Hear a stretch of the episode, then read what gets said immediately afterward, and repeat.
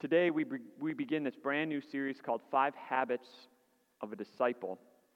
And uh, I have to say, I'm, I'm, pretty excited about this series uh, because it, it, it's going to look at our lives as followers of Jesus. Easter has changed everything. The resurrection has changed everything. Not only our end, but also it's changed right now. Yes, it's changed our ending. The grave isn't our end, but it's also changed who we are and what we do here and now as we live our lives. And so, as we, we go through this entire series, uh, kind of the two overarching uh, questions that we're going to be answering is first of all, what is a disciple? And then, secondly, am I a disciple? So one's more generic, one gets a lot more personal. Am I a disciple? And it's a good question to wrestle with. And, and right up front, I know the question today, the focus is what is a disciple? And I'm going to tell you right away. Uh, a disciple is a follower who puts into practice what they have learned. A disciple is a follower who puts into practice what they have learned. Amen. I'm just kidding. I'm just kidding. Yeah, I see you, Simon. Uh, but that's what a disciple is. And we're going to explore that this morning and explore the next five weeks what that looks like. What do we learn from Jesus to put into practice? As I said, Easter has changed everything. The resurrection has changed our ending. And so the question we're going to uh, start with today and answer is what do I have to do to obtain eternal life? If the end has been changed, if the grave has been conquered, what do I have to do to achieve it? After all, we're in this discipleship series, and what did I just say? A follower, a disciple is a follower who puts into practice what they've been taught. And so, what do I have to put into practice to gain eternal life?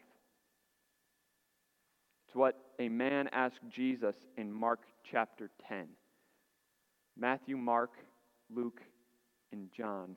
Mark, the second gospel, uh, in Mark chapter 10, Jesus is on his way to Jerusalem for the very last time. Uh, it's just a few weeks before he dies when this man comes running up to Jesus and asks him this very question. And so let's jump in. We're in Mark chapter 10, beginning with verse 17.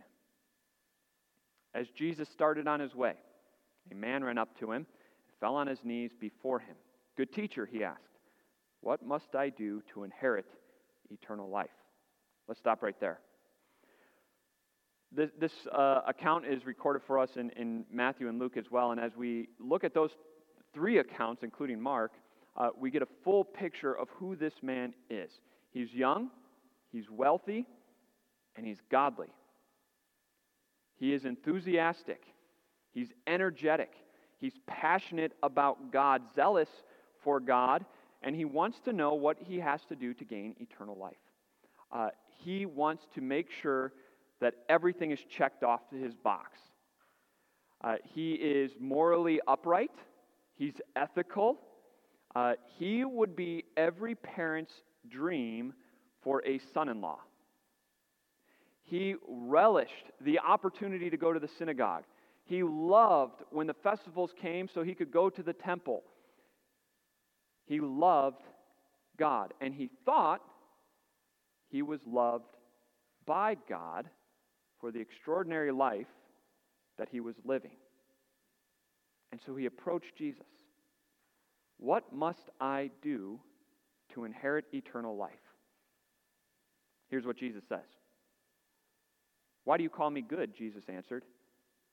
No one is good except God alone. You know the commandments you shall not murder, you shall not commit adultery, you shall not steal, you shall not give false testimony, you shall not defraud Honor your father and mother. Teacher, he declared, All these I have kept since I was a boy. Jesus essentially says, You want to know what you have to do to inherit eternal life? You already know. Keep the commandments. You shall not murder. Do not commit adultery. Do not give false testimony. Do not defraud. Honor your father and mother. Keep these perfectly, and you will live. And what does the man say? All of these I've kept. I've done it. I have kept these commandments. How could he say that? It's because he was looking at these commandments as the externals. What do I do on the outside? Physically, he had never murdered anybody. Physically, he never committed adultery. Physically, he never stood and gave false testimony against his neighbor. He never defrauded somebody. Physically, on the outward appearance, he honored his father and mother all the time. They told him to do something, he did it. So externally, he could say he kept these laws. What he missed out on, and what his understanding, where he was missing in his understanding, was that it's not just about the externals, it's about the internal as well. And that's why Jesus says this Jesus looked at him and loved him. One thing you lack, he said go sell everything you have and give to the poor, and you will have treasure in heaven. Then come, follow me. At this, the man's face fell. He went away sad because he had great wealth. Jesus looked at him and loved him. He loved him enough to expose the sin that was in his heart. The reality was this man couldn't even get past the first commandment You shall have no other gods. He thought he was keeping all of these commandments, and yet he didn't even pass the first one as he had another God. The irony is that if you looked at the externals, this man looked like he loved and honored God above all, that he had no other God. Why? Because he was probably at the temple or the synagogue every Saturday, every Sabbath. He probably studied the Word. And yet, what was going on in here is he had love and trust, and he found his security in his wealth more than God. It's not about the externals, it's not about going through the external checklist to enter into eternal life. Now, Jesus is not saying, in order to follow him, you and I have to go sell everything, be poor and destitute, and, and live a poor life, and that's what a disciple is. No. He is addressing this man that he knows is breaking the first commandment, and he doesn't realize it. And he loved him enough to expose his sin. And the man went away sad because he had great wealth. In other words, it seems the man wasn't willing to do what Jesus said to follow him because he loved his wealth more. What is Jesus trying to get this man to realize? You want to know what you have to do? You have to keep the law perfectly. And, Mr. Rich Young Man, you haven't done it. And so, our first point this morning is this disciples know that they can't do anything for salvation. This rich young man, what must I do to inherit eternal life? And Jesus says, You want to know what you have to do? Keep the commandments. And it should have dropped the young man to his knees and said, I can't do it. But it didn't. You want to know what you have to do to earn salvation? You can't do anything.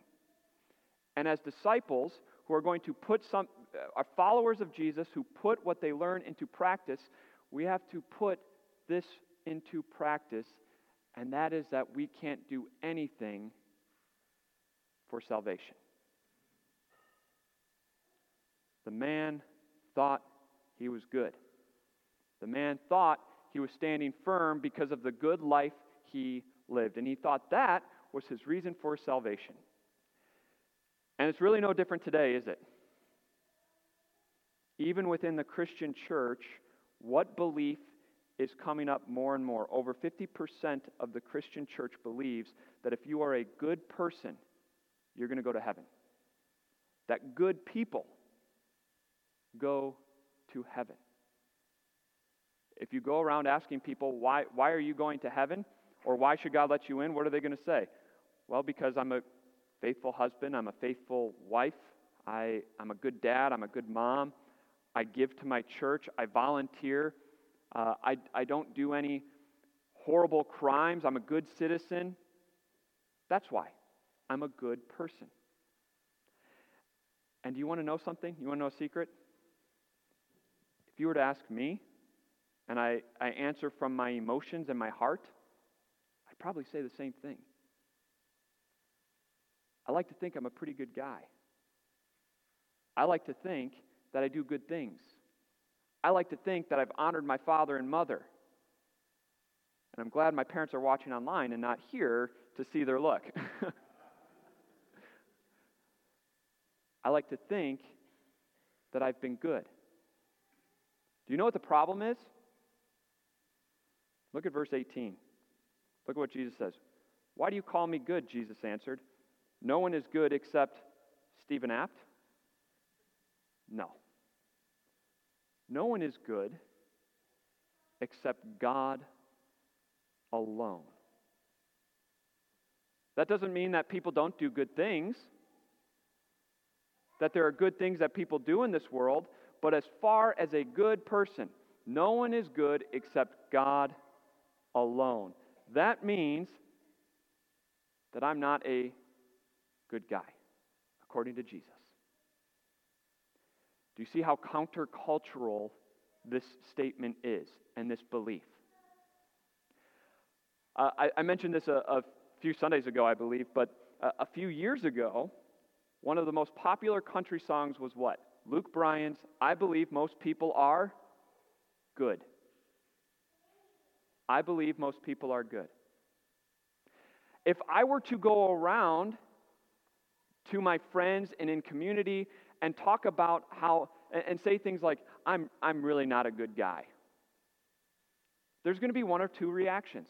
One, they're going to keep a close watch on me because I'm a danger to others, or the other, they're going to keep a close watch on me because I might be a danger to myself because apparently I have self esteem issues because I don't think I'm a good guy. This is completely countercultural. And yet Jesus says there is no one good except God alone. And why am I hammering this home? Because there's nothing we can do for our salvation. If you want to know what you have to do, you can't. You can't do anything because we're not good, according to Jesus. Disciples not only know this, but they have a proper understanding of who they are.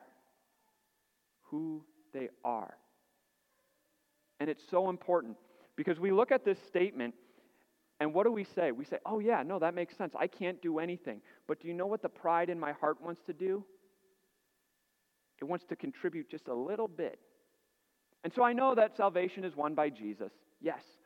But in my heart, pride starts to take root, and what happens? Yes, Jesus won me salvation, but I also feel confident because I'm a good guy. Look at the good things that I've done. And subtly, what happens is my confidence, my assurance for my salvation shifts from Jesus to my works, the good deeds that I've done. How do you know if your confidence has shifted? Shifted from Jesus to our works. How do we know? Well, answer these questions. Is it easy for you to admit your failures? Is it easy for you to admit your sin? Is it easy for you to say, you know what? I haven't been good enough? Or do we get defensive? When our life is a mess, are we able to say, My life is a mess, and I've contributed to that mess? Or do we try to defend and talk about how good of a person we are and how we don't deserve it? We want to be disciples. And what must we do to inherit eternal life? We have to first recognize there's nothing I can do. There's nothing I can do for salvation. And that's what this rich young man failed to realize. And he walked away sad because he had great wealth. Jesus takes the opportunity to look at his disciples, and here's what he says Jesus looked around and said to his disciples, How hard it is for the rich to enter the kingdom of God. The disciples were amazed at his words, but Jesus said again, Children, how hard it is to enter the kingdom of God. It is easier for a camel to go through the eye of a needle than for someone who is rich to enter the kingdom of God. The disciples were even more amazed and said to each other, Who then can be saved? Jesus looked at them and said, With man, this is impossible, but not with God. All things are possible with God. Jesus says, It's hard for the rich to enter the kingdom. But not only the rich, it, then he goes on to say, It's hard to enter the kingdom of God. Why? Well, for us who are, are wealthy, and we are all wealthy compared to the rest of the world, two temptations take root in our hearts. Number one, love, trust in money, security in money, sure. But also, we are so used to contributing to our problems. If we run into a problem in life, we can contribute and help out and get ourselves out of some problems. We can at least contribute something. And that outward, external problem solving easily creeps into our spiritual life. I can contribute just a little bit. And that's why Jesus says, No, no, you don't understand how impossible this is. It's easier for a camel to go through the eye of a needle than for the rich to enter the kingdom of God. And it leads the disciples to say, Who then can be saved? And that's where we're at. Who then can be saved? And Jesus says, With man, this is impossible, but with God, all things are possible. God is a God who makes the impossible possible. It seemed impossible to create the world by simply speaking, and yet God said, Let there be, and He makes the poss- impossible possible. It seemed impossible for the Israelites to get out of their trouble. And yet, God makes the impossible possible as the Red Sea splits and they walk across not on muddy ground, but on dry ground. God makes the impossible possible as it's impossible, and yet a virgin conceives and gives birth to a son. It seems impossible, but God takes on human flesh. It seems impossible, but God dies on the cross, and through the shedding of his blood, all of our sins are forgiven. It seems impossible that the dead die and placed in his tomb, and yet three days later he rises from the dead. Our God is a God who takes the impossible and makes it possible. And what he's done for you and me is he's made the impossible for the impossibility of you and I entering heaven, he's made it possible. And he's done everything it's taken to make it possible for you and me. And that's your next point. God alone makes salvation possible. Not in a possibility of, well, it's out there, go get it. No, no, no. God has done it. God has won your salvation. He has made it possible for you and me to fit through the eye of the needle, so to speak, and enter into eternal life. He has taken your sins, your track record that seems impossible to get over, and He has completely removed it through the shedding of His blood. He's taken the impossibility of you and I to live perfect, because that's what God requires a perfect life. He's taken the impossibility and He made it possible as Jesus literally kept all the commandments since He was a boy. Never sinned once. Not externally, not internally. And Jesus gives you that record. Jesus, when he died, conquered the impossibility of, of death as he rose from the dead, so that your salvation is won. There is nothing that you can contribute. There's nothing that you have to do. There's nothing that you've left undone. And we know it because what did Jesus cry from the cross? Right before he died, he yelled, It is finished. Not his life, though it was, but he was stamping his approval. He was making his declaration that your salvation, the forgiveness of sins, a perfect life, accomplished, it's done through him. There's nothing you have to do. You are completely forgiven, and you have the perfect life you need through Jesus to enter into eternal life. What must you do to inherit eternal life? Recognize you can't do anything, but that your Savior has done it all for you, and it's yours.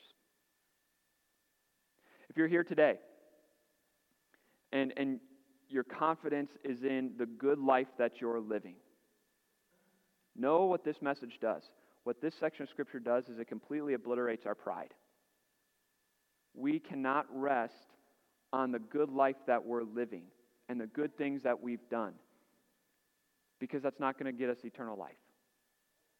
If you're here today and you're despairing because you haven't lived a good life, because you know your sins, you know the mess you're in, you know how you have failed again and again and again, this section of Scripture gives you hope, gives you confidence, it gives you peace. Because your salvation isn't through your deeds, it's through your Savior's works. And He says it's done. Your salvation is complete. Eternal life is yours forever. And that's what the message of the Bible is all about. The message of the Bible is not about what life I should live. The message of the Bible is summed up in John chapter 20, the very end. These are written, talking about scriptures, these are written that you may live a good Christian life? No. These are written that you may believe that Jesus is the Christ, the Son of God, and that by believing you may have life in his name. It's all about the message of done. Your salvation is done, eternal life is done. And it's that message of done that leads to the doing. And that's your last point today. The message of done leads to doing, not the other way around. It's not the message of doing leads to done. No, it's already been done. Your salvation is won. Your salvation is secure. Your salvation has been won through the shedding of Jesus' blood and the resurrection. Your sins are forgiven. You stand perfect with a status of perfect before God. And that message of done leads to our doing. And that is so important for you and me as we start this discipleship series. Because we're going to hear over the next couple weeks how a disciple puts into practice praying with others and for others, looking for opportunities to spread the message of Jesus, how we listen to Jesus, how we talk with people, how, how we look for people to, to invest in. We're going to look at all these different things and these different ways that we put uh, Jesus into practice in our life, and yet that message of doing comes from the message of done. We are secure in our salvation, one that now we want to go and do out of thanks and praise and glory and honor for what our Savior has done for you and me. What must you do to enter eternal life? Recognize you can't do anything, but then give God thanks and glory and honor that uh, eternal life, salvation, forgiveness of sins has been won for you through His Son, Jesus. What joy we have today. Let's pray. Dear Jesus, we praise and thank you that you have made the impossible possible. We cannot enter eternal life on our own. We can't live the perfect life that you, you uh, called us to live uh, because we're sinners. We're not good enough. And yet, that's a joyful place to be because we know that you are good enough that you have been good enough, that you died to pay for all of our sins. We stand forgiven and dearly loved before you. We stand with the status of perfection because of what you've accomplished for us. And it's through you that our salvation is complete. Fill us with confidence, fill us with hope, fill us with assurance that eternal life is ours through you, not through our works, but through you and you alone. That message will bring us joy. That message will inspire us and motivate us to live lives for you. But it's not the doing that leads to the done, it's a message of done that leads to us doing out of thanks and praise and glory and honor for what you've done for us. What joy fills our hearts today and always. We thank you. Amen.